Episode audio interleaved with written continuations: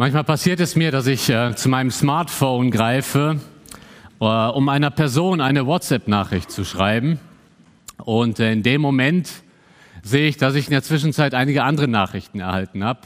Und bevor ich der Person dann auch tatsächlich schreibe, was eigentlich mein ursprüngliches Ziel ist, beantworte ich erstmal all die anderen Nachrichten, bin gedanklich mit sämtlichen anderen Themen beschäftigt und am Ende, nachdem ich alles beantwortet habe, sitze ich da und stelle mir die Frage, was wollte ich eigentlich nochmal? Habe mich ablenken lassen von meinem ursprünglichen Ziel. Vielleicht hat sich der ein oder andere auch schon mal in dieser Situation wiedergefunden. Oder kennt ihr die Situation auf der Autobahn, eine Ausfahrt verpasst zu haben, obwohl das Navi an war? Da waren wir in Gedanken so weit abgelenkt, dass wir die Ausfahrt verpasst haben, dass wir das Ziel verpasst haben.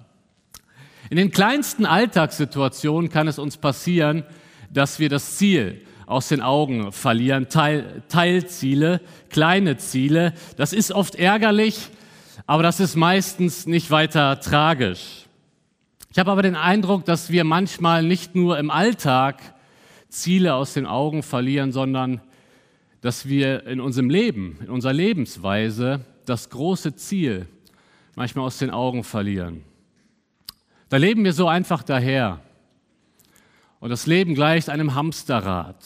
Ein Tag vergeht nach dem anderen, eine Woche vergeht nach der anderen, ein Monat vergeht nach dem anderen. Mittlerweile haben wir Dezember. Das Jahr ist wieder fast rum.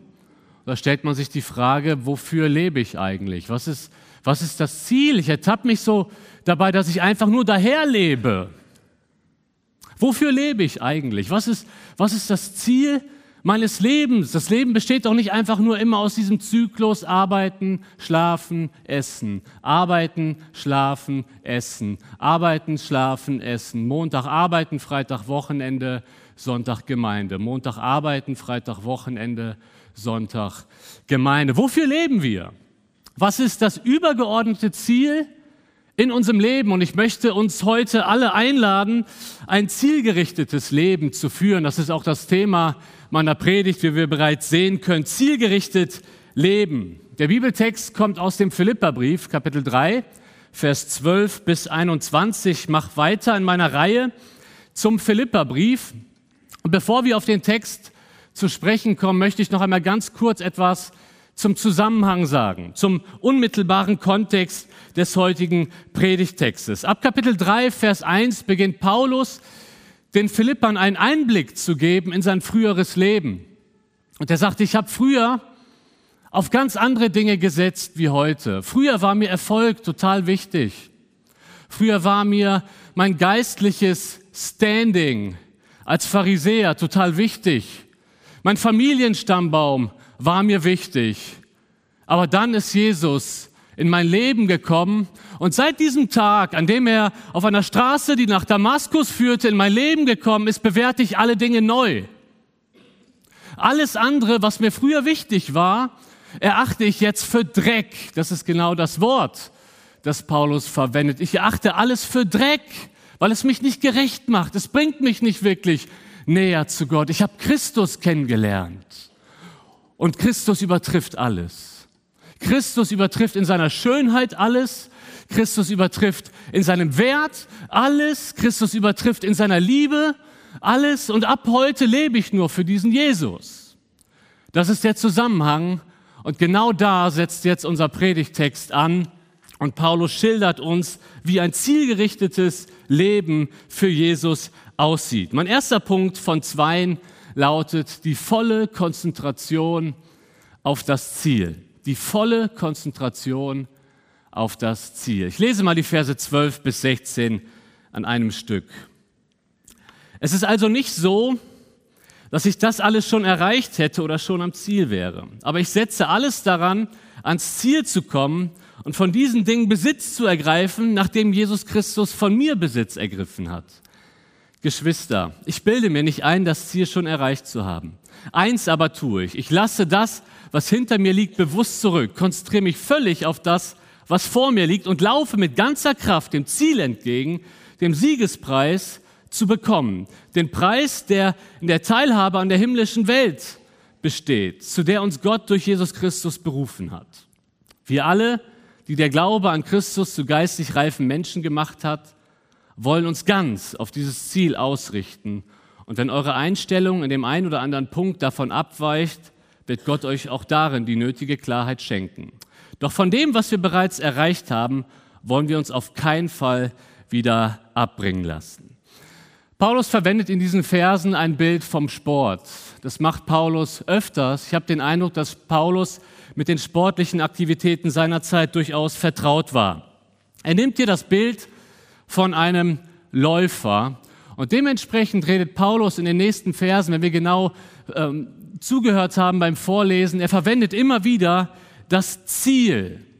Mindestens viermal sehen wir hier in diesem Text, dass Paulus von einem Ziel spricht. Das heißt, Paulus hat das Ziel ganz klar vor Augen. Aber jetzt stellt sich uns die Frage als Leser, als Zuhörer, was genau ist das Ziel von Paulus? Was meint Paulus, wenn er sagt, ich strecke mich aus auf das Ziel? Hier gibt es unterschiedliche Auffassungen in der Auslegung. Einige Ausleger denken, es ist die Gerechtigkeit. Danach streckt Paulus sich aus. Ich denke nicht, dass es die Gerechtigkeit ist, weil die hat er bereits in Christus. Ich denke, es geht hier auch nicht um den Himmel, direkt um den Himmel. Denn Paulus stellt den Philippern ja, stellt ja klar, dass er noch nicht am Ziel ist. Und das müsste er nicht klarstellen, wenn das Ziel der Himmel ist. Ist ja klar, dass Paulus noch nicht da ist. Er lebt ja noch.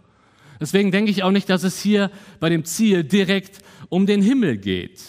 Das wirft aber die Frage auf, wovon spricht Paulus dann? Was meint er damit, wenn er sagt, ich will dem Ziel nachjagen? Was ist das Ziel? Paulus spricht in dem vorherigen Kontext immer wieder davon, dass er Jesus erkennen möchte. Und der unmittelbare Kontext zuvor gibt uns die Antwort, was Paulus hier eigentlich meint, wenn er vom Ziel spricht. Da heißt es in Philippa 3, Vers 10, ihn, also Jesus, möchte ich erkennen und die Kraft seiner Auferstehung und die Gemeinschaft seiner Leiden und so seinem Tod gleichgestaltet zu werden. Es geht Paulus um die Erkenntnis Jesu Christi. Was meint er damit? Paulus sagt, ich möchte eine immer vertrautere Beziehung zu Jesus haben. Das ist sein großer Wunsch. Er sagt, ich möchte Jesus immer näher kommen. Ich möchte Jesus immer ähnlicher werden. Ich möchte ihn immer mehr erkennen. Jesus hat man nicht, hat man nicht mal gerade so erfasst. Er übertrifft alles in seiner Schönheit, in seiner Größe, in seiner Herrlichkeit. Und Paulus weiß, da bin ich noch nicht. Ich kann von mir noch nicht sagen, dass ich eine, dass ich die engstmögliche Beziehung zu Jesus habe. Ich kann von mir noch nicht sagen, dass ich wirklich Jesus total erkannt habe. Aber das ist mein Ziel. Darf ich dir heute Morgen mal so ziemlich direkt die Frage stellen, was ist eigentlich dein Ziel im Leben? Lebst du ziellos daher? Ich glaube nicht. Ich glaube, wir alle verfolgen mit unserem Leben irgendetwas. Aber vielleicht sind wir uns dessen nicht immer bewusst. Aber stell dir mal die Aufgabe, dein Lebensziel, dein übergeordnetes Lebensziel in einem Satz zusammenzufassen. Was wäre das? Wofür lebst du? Was motiviert dich morgens aufzustehen? in den Tag zu gehen? Welch, woran denkst du als erstes, wenn du wach wirst? Wofür lebst du? Paulus lebt für Jesus und er sagt, das größte Ziel in meinem Leben ist, ihm näher zu kommen, weil er alles für mich ist. Er sagt in Kapitel 1, Jesus ist mein Leben. Er sagt nicht, Jesus ist ein Teil meines Lebens. Er sagt, Jesus ist mein Leben. Und deswegen ist mein Lebensziel eben auch folgendes, ich will ihn immer mehr erkennen. Vielleicht denkst du dir jetzt, das hört sich gut an. Das will ich auch. Und ich weiß, dass es eigentlich richtig ist, aber wie komme ich dahin? Ich möchte uns drei Ratschläge aus dem Text geben, wie wir immer mehr dahin kommen, so ganz fokussiert für Jesus zu leben. Der erste Ratschlag aus dem Text lautet, sei unzufrieden mit dem Status quo. Sei unzufrieden mit dem Ist-Zustand, könnte man auch sagen. Paulus sagt hier in Vers 12 einmal, es ist also nicht etwa so, dass ich das alles schon erreicht hätte oder schon am Ziel wäre.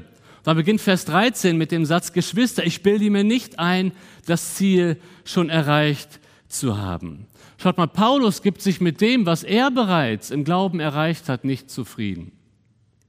Zu dieser Zeit ist Paulus bereits 30 Jahre Christ. Und ich glaube, wir würden alle oder so ziemlich alle darin übereinstimmen, Paulus ist wahrscheinlich der vorbildlichste Christ, der je gelebt hat. Und er sagt, ich bin nicht zufrieden, was ich bisher in meinem Glauben erreicht habe. Er hält sich nicht für den Superchristen, der die höchste Stufe in Sachen Nähe zu Jesus erreicht hat. Paulus ist sich dessen bewusst, dass das Erkennen Jesu Christi eine lebenslange Aufgabe ist. Deswegen schreibt er das, obwohl er schon 30 Jahre Christ ist. Er sagt, ich bin immer noch nicht damit fertig, Jesus in all der Tiefe zu erfassen. Das, das, da bin ich noch nicht, ich habe noch nicht die volle Erkenntnis. Aber ich möchte ihm immer näher kommen, jeden Tag. Je näher an Jesus, desto besser. Und deswegen sagt Paulus, gebe ich mich nicht mit dem Ist-Zustand zufrieden. Diese Unzufriedenheit, wir reden ja meistens eigentlich eher in der Gemeinde über Zufriedenheit und über Dankbarkeit. Heute reden wir über eine heilige Unzufriedenheit. Diese Unzufriedenheit steht nicht im Widerspruch zur Freude und zur Dankbarkeit, denn dazu äh, fordert Paulus in Kapitel 4, im nächsten Kapitel, die Philippa heraus. Das heißt, auf der einen Seite sind wir als Christen dankbar so dankbar für das, was wir in Jesus haben und wir freuen uns, wir können uns in jeder Lebenssituation darüber freuen, was wir in Jesus haben. Aber auf der einen Seite, weil wir ihn ein Stück weit erkannt haben, wollen wir immer mehr von ihm. Und wir sind unzufrieden mit dem, was wir bisher erreicht haben. Es genügt uns noch nicht. Wir wollen mehr von Jesus. Zu dieser heiligen Unzufriedenheit möchte ich uns einladen, denn es gibt auch so etwas wie eine gefährliche Zufriedenheit. Es gibt eine heilige Unzufriedenheit und es gibt eine gefährliche Zufriedenheit. Eine Person, schaut mal, lass uns das mal durchdenken. Eine Person, die mit ihrem geistlichen Zustand zufrieden ist, die wird stolz. Ja? Paulus kennt das aus seiner Vergangenheit als Pharisäer. Die Pharisäer waren stolz. Sie haben sich selbst auf die Schulter geklopft. Sie waren vielleicht sogar stolz auf ihre Demut, die ja wirklich nicht vorhanden war. Sie waren stolz auf ihr Gebetsleben. Sie haben an öffentlichen Straßen lange Gebete gebetet. Sie waren stolz darauf, dass sie regelmäßig in der Tora lesen, dass sie viele Verse auswendig kannten und sie dachten, wir sind geistlich gut dabei. Das war Paulus Vergangenheit. Und Paulus weiß, wer mit seinem geistlichen Zustand zufrieden ist, wird stolz. Aber das Ganze hat ja noch eine andere Auswirkung. Schaut mal, wer mit seinem geistlichen Zustand zufrieden ist, der verfolgt nicht mehr fokussiert das eigentliche Ziel. Christus. Der lehnt sich zurück. Wer zufrieden ist, lehnt sich zurück. Wer zufrieden ist, verspürt keine Dringlichkeit mehr. Er lehnt sich zurück und er läuft nicht mehr ein zielgerichtetes Leben. Ich möchte euch mal ein Video zeigen. In diesem Video geht es um einen Lauf. Ähm, und der Läufer an der ersten Stelle, auf den müsst ihr gleich achten, er, er, er ist an erster Stelle und er fühlt sich so sicher, dass er als erster durchs Ziel kommen wird und er animiert die Zuschauer schon mal etwas mehr, ihm zu applaudieren und kurz vorm Ziel wird er überholt. Das schauen wir uns mal kurz an. Sich zufrieden zurückzulehnen, bevor man am Ziel ist, kann tragische Folgen haben. Vielleicht lehnst du dich manchmal zurück, geistlich, und sagst, ja, ich hab's. Schaut mal, ich bin getauft. Ich bin sogar Mitglied in einer Kleingruppe. Und ich mache ganz viele Dienste hier in der Gemeinde. Eigentlich kann Gott mit mir zufrieden sein. Wenn das passiert, wenn du das denkst, wirst du geistlich stolz.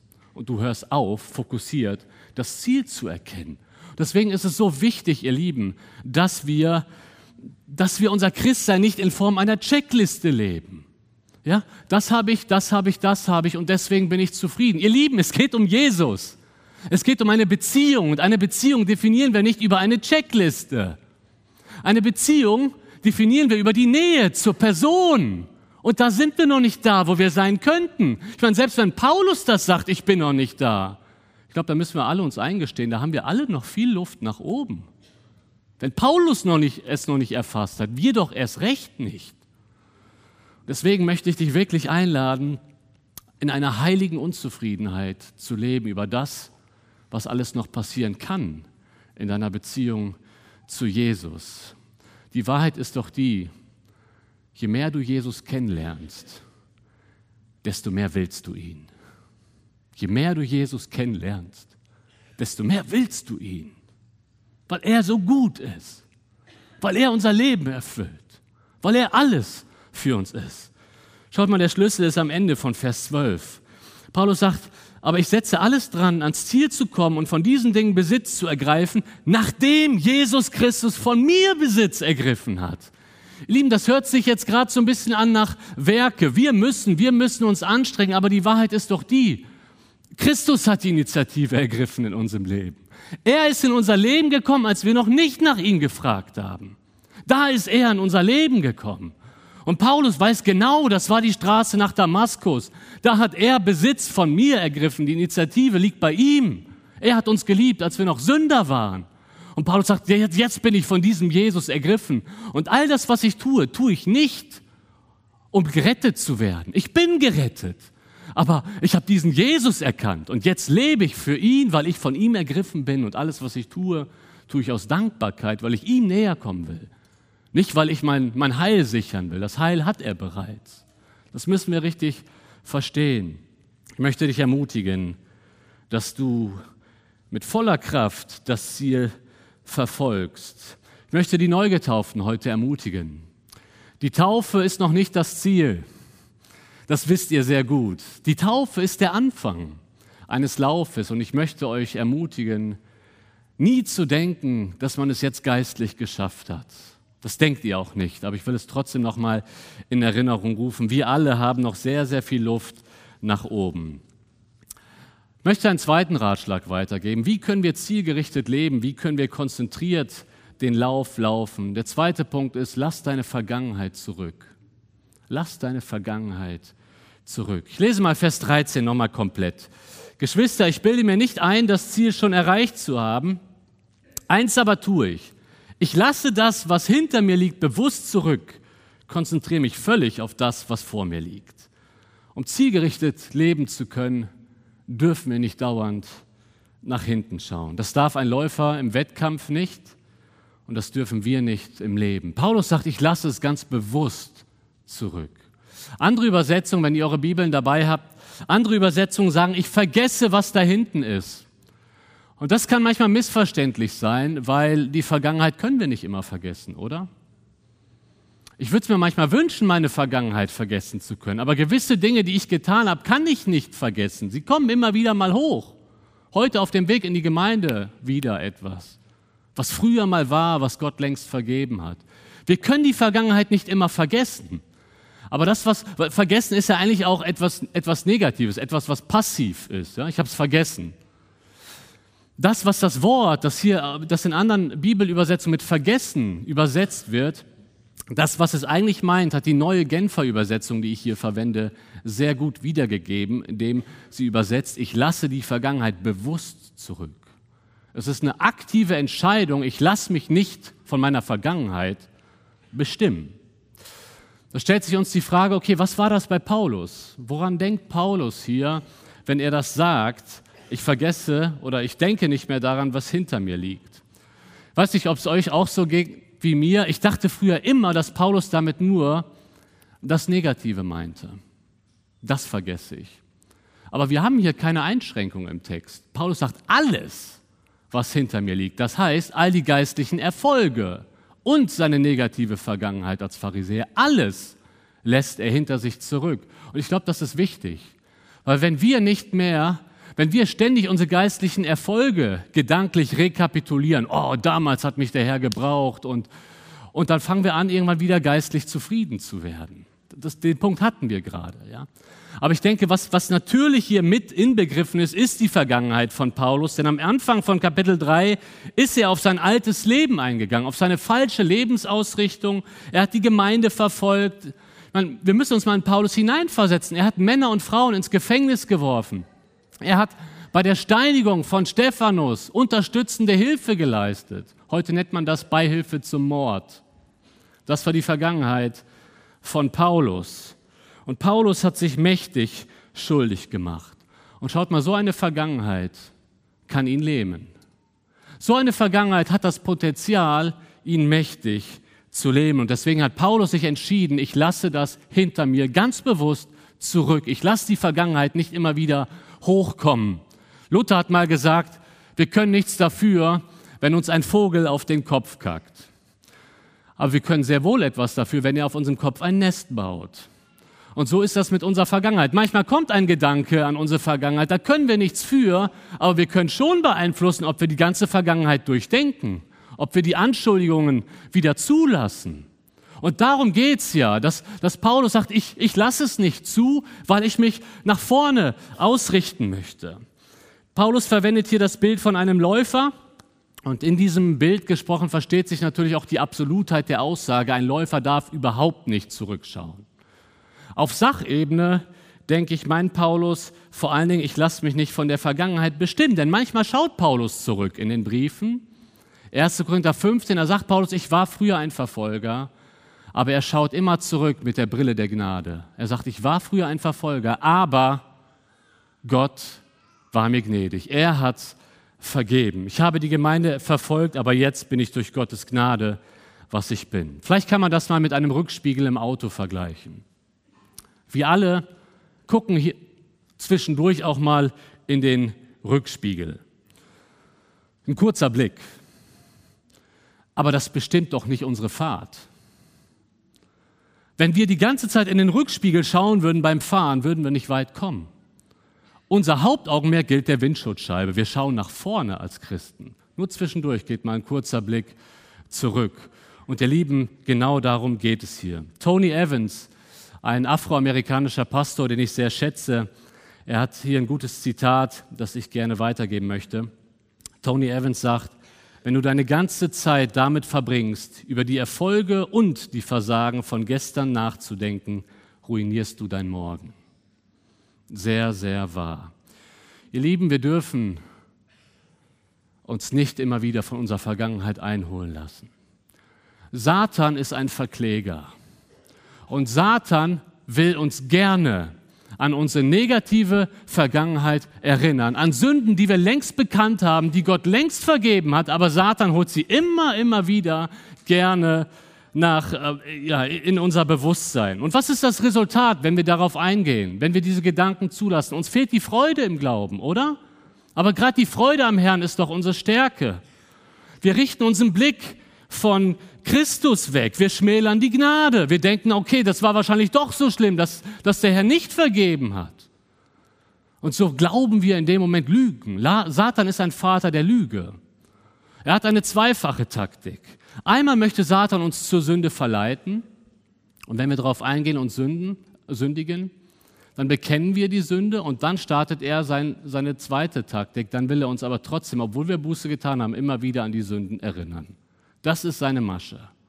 Und damit bringt er uns immer weiter von Gott weg. Wir schauen nicht mehr auf das Kreuz, wir verlassen uns nicht mehr auf die Gnade. Wir sind mit uns beschäftigt und mit unserer Vergangenheit. Wir entfernen uns von Gott und genau in diesem Zustand sind wir fähig, weitere Sünden zu begehen. So geht Satan immer wieder vor. Jedenfalls bei mir, bei euch wahrscheinlich auch. Das ist seine Masche und wir dürfen nicht auf Satan hören.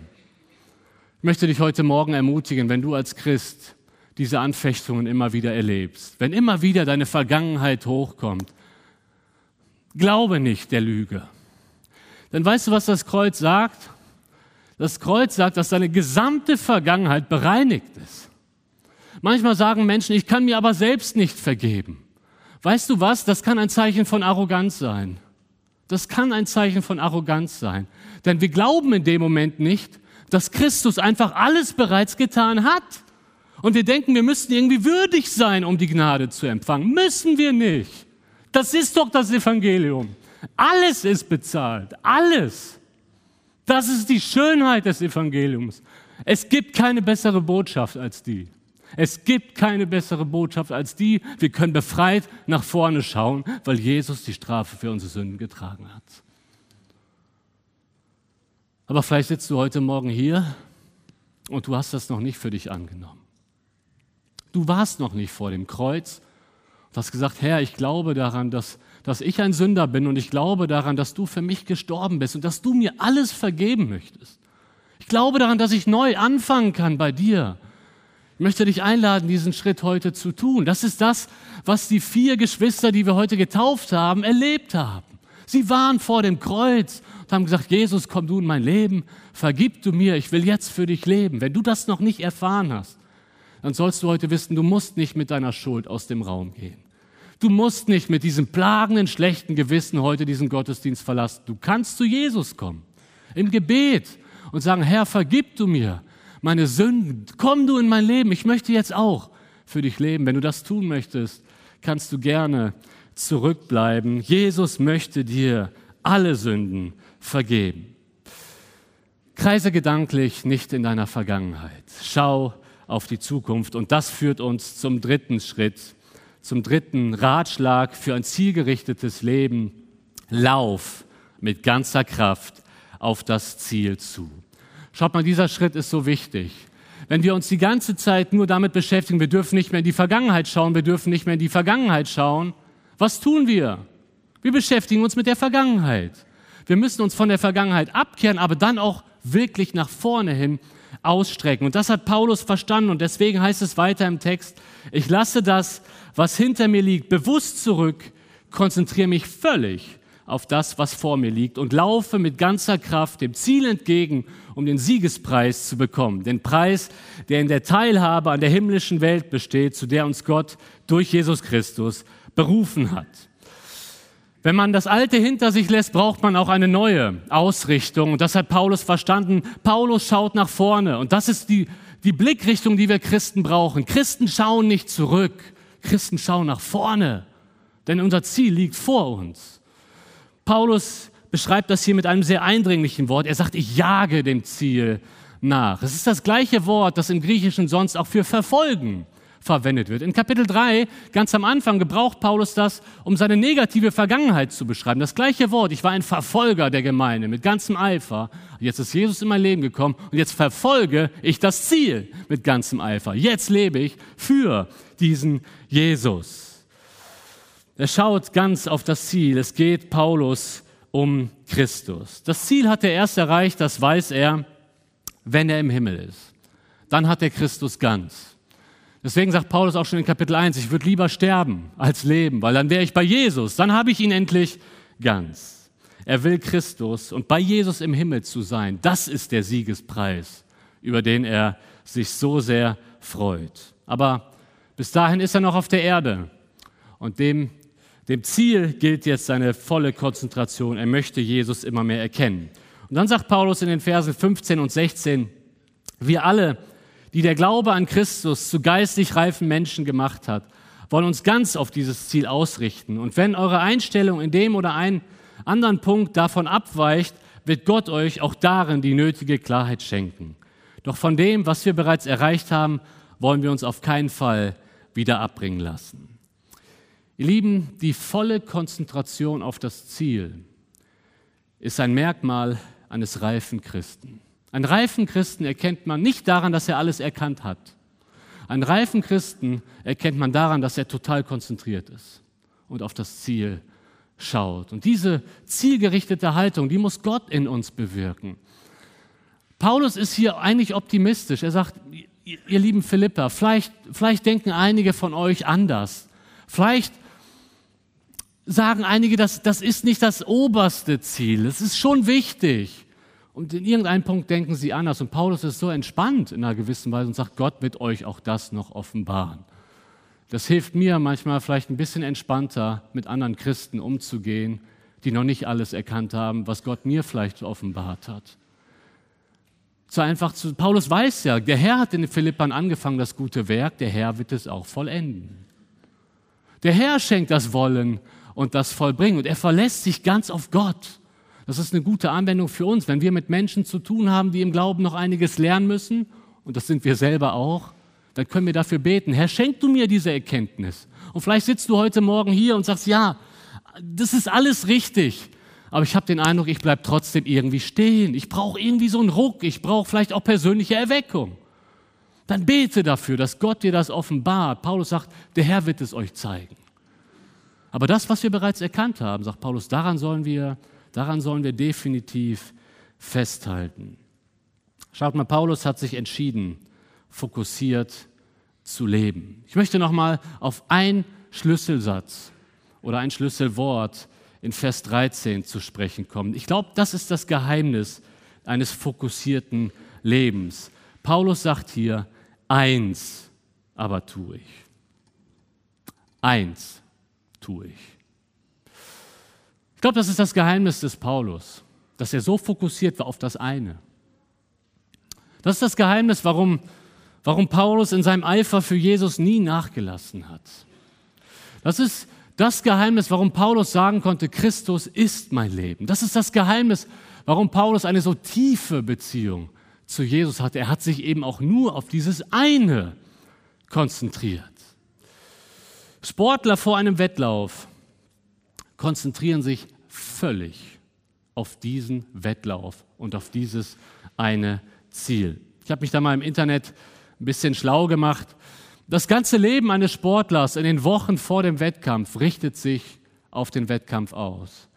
Der, der Tagesablauf eines Sportlers, ähm, dass man genügend Schlaf bekommt, Schlafrhythmen, es wird alles auf diesen einen Lauf hin ausgerichtet. Die Ernährung wird umgestellt, Fußpflege steht an, die Trainingseinheiten werden, werden minutiös geplant. Und wenn der Lauf losgeht, konzentriert sich ein Läufer nicht auf die Fans. Er konzentriert sich nicht auf seine Familie, die da ja auch sitzt. Das macht ein Profiläufer nicht. Er konzentriert sich nicht auf den Trainer. Er konzentriert sich nur auf das Ziel. Sie sind nicht mit 50 Dingen beschäftigt. Sie sind mit einer einzigen Sache beschäftigt. Ich laufe mit allem, was ich habe und kann, auf das Ziel zu. Ihr Lieben, das Geheimnis des geistlichen Wachstums liegt in der Fokussierung. Eins tue ich. Kannst du das heute sagen? Eins tue ich?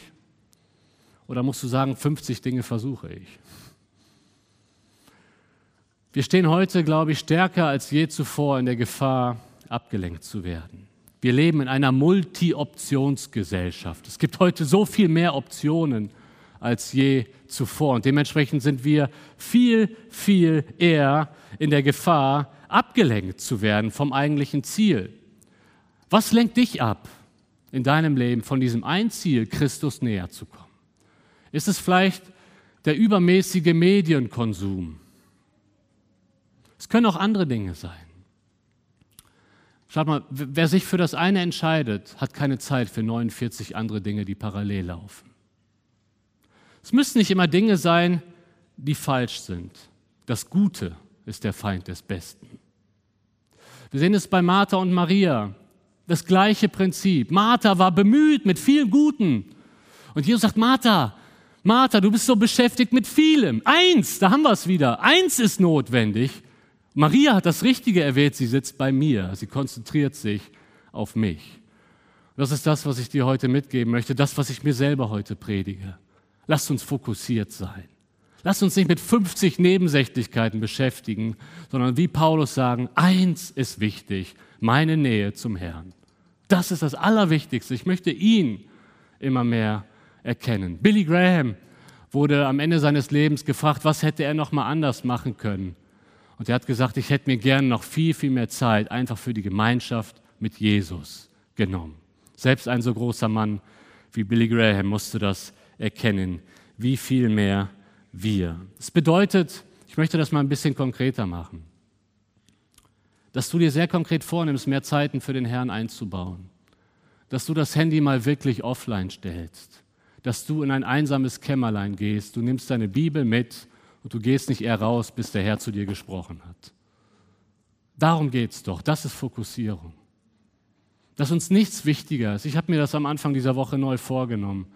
Da habe ich mich ertappt, ich stehe Sonntag auf und bereite schon die Moderation vor letzten Sonntag, anstatt erstmal Zeit mit dem Herrn zu verbringen. Das passiert auch mir dass ich da so schnell mich von anderen Dingen ablenken lasse, die ja nicht schlecht sind, die auch gemacht werden müssen. Aber was ist denn das eine in unserem Leben? Möchte dich ermutigen, vielleicht mal mehr zu fasten. Nicht als religiöse Übung, sondern einfach, weil du sagst, ich will die Gemeinschaft mit dem Herrn, die Abhängigkeit von ihm will ich leben. Deswegen will ich mich ganz auf ihn konzentrieren. Wir kommen zum zweiten Punkt, den mache ich ein bisschen kürzer. Was brauche ich, um zielgerichtet zu leben? Zweitens, die richtigen Vorbilder auf dem Weg zum Ziel. In Vers 17 da ermutigt Paulus die Philippa mit den Worten, folgt alle meinem Beispiel, Geschwister, und richtet euch an denen aus, deren Leben dem Vorbild entspricht, das ihr an uns habt. Paulus fordert die Philippa auf, seinem Vorbild nachzuahmen. Das mag für uns vielleicht im ersten Moment etwas befremdlich wirken, lehnt sich Paulus nicht hier ein bisschen weit aus dem Fenster. Ihr Neugetaufen, ich glaube, euch hat keiner im Glaubensgrundkurs gesagt, folgt meinem Beispiel, oder? Wahrscheinlich nicht. Paulus macht das. Das möchte ich gerne ein wenig erklären. Es ist definitiv kein Stolz beim Apostel Paulus, sondern er hat ja gerade im Text deutlich gemacht, er ist noch nicht da, wo er gerne wäre. Er hat auch noch Baustellen, er hat auch noch Luft nach oben. Das heißt, er sagt es hier nicht aus einem Stolz heraus. Ich habe es erkannt, folgt meinem Beispiel. Außerdem sagt er, sie sollen auch anderen Vorbildern folgen, die so leben, die auch so leben wie Paulus. Ich denke, wir können das noch ein bisschen besser verstehen, wenn wir an das Lehrer-Schüler-Verhältnis der damaligen Zeit denken, das gerade auch im Judentum sehr stark geprägt wurde. Schaut mal heute, wenn wir heute an ein Lehrer-Schüler-Verhältnis denken, dann denken wir doch in erster Linie nur an Wissensvermittlung. Ich weiß, wir haben hier ganz viele Studenten im Raum sitzen. Hat euch euer Prof schon mal zu sich nach Hause eingeladen, um euch in, euer, in sein Leben reinschauen zu lassen? Vielleicht vereinzelt, aber das machen die wenigsten. Wir verbinden Lernen mit einfach nur mit Wissensvermittlung im Hörsaal, theoretisch. Die Bibel versteht das ganz anders. Und, und, und Paulus hat das anders verstanden. Und die Philippe haben deswegen seine Worte direkt richtig verstanden. Die Bibel versteht Lernen immer in Wissensvermittlung, mehr über Gott zu erfahren, aber dann auch Lebensvermittlung. Wie setzen wir das Wissen über Gott jetzt auch wirklich in unserem Leben um? Und da muss es ein Vorbild geben, das uns zeigt, wie man das macht als Mensch.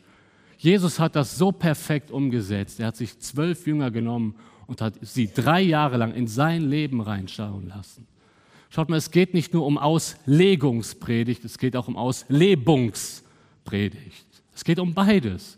Dass wir Wissen vermitteln, aber dass wir anderen Menschen auch zeigen, wie man den Glauben lebt. Und deswegen haben wir auch die Taufpatenschaften eingeführt, damit man mal einen Eindruck bekommt, wie leben Christen eigentlich. Und davon kann ich mir etwas abschauen. Paulus war das so wichtig, dass man in sein Leben schauen kann. In 1. Thessalonicher 2, Vers 8 sagt er, so in Liebe zu euch hingezogen waren wir willig, euch nicht allein am Evangelium Gottes, sondern auch an unserem eigenen Leben Anteil zu geben, weil ihr uns liebgewonnen wart. Und wenn Paulus hier sagt, folgt meinem Beispiel, dann setzt er ganz einfach voraus, Christen brauchen einander, um voneinander zu lernen. Es gibt aber noch einen anderen Grund, warum Paulus die Philippe auffordert, seinem Beispiel zu folgen. Es gibt nämlich viele Negativbeispiele. In den Versen 18 und 19 kommt er auf sie zu sprechen. Viele le leben nämlich ganz anders. Ich habe euch schon oft vor ihnen gewarnt. Und auch jetzt kann ich nur unter Tränen von ihnen reden. Sie sind die Feinde des Kreuzes Christi. Und sie enden im Verderben. Ihr Gott sind ihre eigenen Begierden. Und sie sind stolz auf die Dinge, für die sie sich eigentlich schämen müssten. Das Einzige, was sie interessiert, ist diese irdische Welt. Also Paulus sagt auch, folgt meinem Beispiel, weil es gibt so viele Negativbeispiele. Und er will nicht, dass die Philippa den Negativbeispielen folgen. Deswegen sagt er, folgt meinem, damit ihr nicht auf die falsche Fährte kommt. Aber schaut mal, Paulus redet hier über die Negativbeispiele nicht in rechtgläubiger Überheblichkeit. Er weint, wenn er an diese Menschen denkt, die so auf dem Holzweg sind. Er beschreibt sie hier vom Lebensstil ausgehend als Feinde des Kreuzes. Und in Vers 19 macht er vier Aussagen über sie. Sie enden im Verderben. Hier geht es um das Heil. Paulus sagt, sie, sie sagen vielleicht, dass sie Christen sind, aber sie sind keine Christen. Sie sind die Feinde des Kreuzes. Ihr Gott sind ihre eigenen Begierden. Andere Übersetzungen sagen, ihr Gott ist der Bauch. Aber hier, hier wird eben auch das Bild vom Appetit verwendet, um, um, um die Begierden zu, zu beschreiben. Sie folgen einfach ihren körperlichen Lüsten. Sie wollen genießen, sie leben für die Lust und das ist ihr Gott geworden. Solche Negativbeispiele gibt es auch heute. Drittens sagt Paulus, sie sind stolz auf die Dinge, für die sie sich eigentlich schämen müssten. Sie suchen Ehre in Dingen, die eigentlich beschämend sind. Sie feiern die Sünde unter dem Deckmantel der Freiheit. Aber wer die Freiheit als Freifahrtschein für die Sünde ähm, ja, letztendlich versteht, ist ein Feind des Kreuzes. Und dann sagt Paulus abschließend, das Einzige, was sie interessiert, ist diese irdische Welt. Schaut euch mal den Kontrast an. Paulus ist fokussiert auf Christus und es gibt so viele Menschen, die sich Christen nennen, aber nur auf irdische Dinge aus sind. Sie haben einen anderen Fokus, sie haben einen anderen Gott und sie leben für die Dinge dieser Welt. Und das passt nicht zu einem Christen, denn jetzt kommt nochmal der Kontrast in den Versen 20 und 21. Wir dagegen sind Bürger des Himmels, also überhaupt nicht irdisch gesinnt. Das sollten wir nicht. Und vom Himmel her erwarten wir auch unseren Retter, Jesus Christus, den Herrn. Er wird unseren unvollkommenen Körper umwandeln und wird ihn seinen eigenen Körper gleich machen, der Gottes Herrlichkeit widerspiegelt. Er hat die Macht dazu, genauso wie er auch die Macht hat, das ganze Universum seiner Herrschaft zu unterstellen. Paulus möchte deutlich machen, folgt nicht diesen Negativbeispielen. Ihr Fokus ist auf dieser Welt, aber unser Bürgerrecht als Christen ist doch der Himmel. Interessant, dass Paulus hier das Bürgerrecht erwähnt, weil gerade Philippi wurde auch Klein-Rom genannt. Philippi war eine römische Kolonie und in Philippi hatten viele Menschen das römische Bürgerrecht und darauf konntest du stolz sein. Paulus hat es übrigens auch und gerade in Philippi nach seinem Gefängnisaufenthalt erwähnt er das römische Bürgerrecht, dass man ja so nicht mit einem Römer umgehen darf.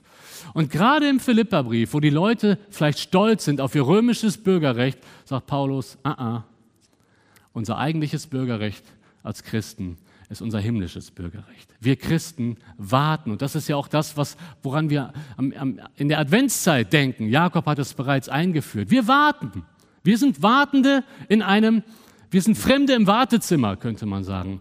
Wir suchen eine zukünftige Stadt. Wir haben hier keine Bleibe. Wir als Christen sind eigentlich hier auf dieser Welt nur auf der Durchreise und wir warten auf Jesus und wenn er wiederkommt, wird er unseren Leib verwandeln dass wir endlich am Ziel sind, dass wir endlich mal nicht immer wieder in Sünde fallen, sondern dann einen vollkommenen Leib haben und eine vollkommene Gemeinschaft mit ihm anstreben und in Ewigkeit genießen können. Und deswegen ist es so wichtig, dass wir einen anderen Lebensfokus haben als Christen. Unser Lebensfokus ist die Ewigkeit.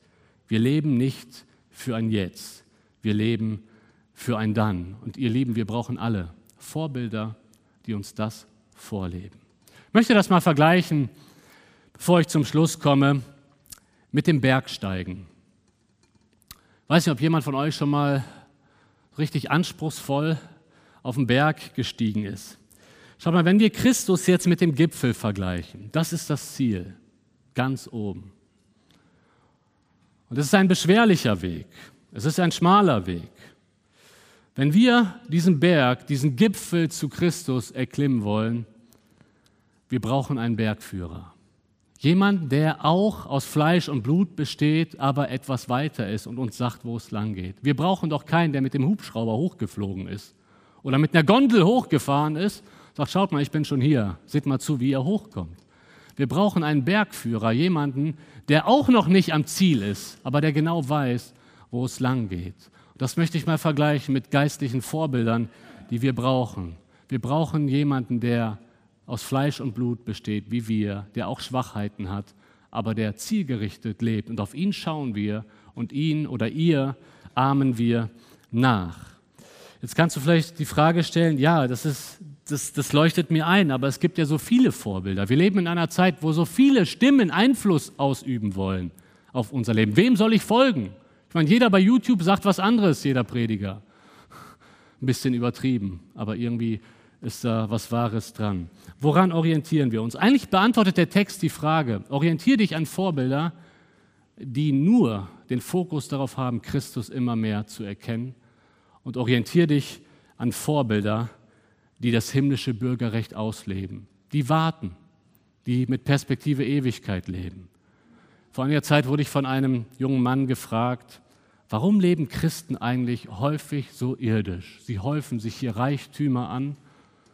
Diese Frage hat mich beschämt, weil er selber suchend ist. Und er hat es erkannt, viele Christen leben nur für ein Jetzt. Ihr Lieben, lasst uns für ein Dann leben und lasst uns auf Vorbilder schauen, die uns das vorleben. Möchte ich immer ganz kurz auch noch mal praktisch werden. Wenn du ein Vorbild kennst, wenn du sagst, das ist so eine Person, vielleicht hier in der Gemeinde, vielleicht in einer anderen Gemeinde, wenn du sagst, das ist so ein Mann oder das ist so eine Frau, auf die kann ich hochschauen, auf ihn kann ich hochschauen, wie vorbildlich er lebt. Weißt du was? Zück heute Nachmittag mal dein Handy, kontaktier die Person und mach ein Kaffeetrinken aus. Dann bereitest du dir einige Fragen vor, die du der Person ganz konkret stellen möchtest. Wie gestaltest du deine stille Zeit? Ich möchte von dir lernen. Wir brauchen Vorbilder auf dem Weg zum Gipfel. Mach das doch mal ganz konkret, dass du dich an Vorbilder wendest und sagst, können wir uns mal treffen? Ich möchte von dir lernen. Ich persönlich habe hier auch sehr viel von Autoren gelernt. Ich habe Biografien gelesen von Bruder Andrew, die hat mich sehr fasziniert. Von Georg Müller, wie er im Glauben diese Waisenhäuser gebaut hat. Das waren Vorbilder für mich, von denen ich lernen konnte. Ich habe einige Bücher gelesen von William MacDonald, von Francis Chan, von David Platt, keine Kompromisse. Und äh, ich möchte jetzt bei Instagram eine Reihe anfangen, in dem ich Bücher vorstelle, die mein Leben geprägt haben, weil ich glaube, es ist wichtig, dass wir Vorbilder haben, denen wir nacheifern können. Und häufig können das auch Autoren sein. Die heutige Predigt sollte uns ermutigen, zielgerichtet zu leben. Und zwei Dinge sind dafür nötig. Eine volle Konzentration auf das Ziel, auf Christus und die richtigen Vorbilder auf dem Weg zum Ziel. Amen.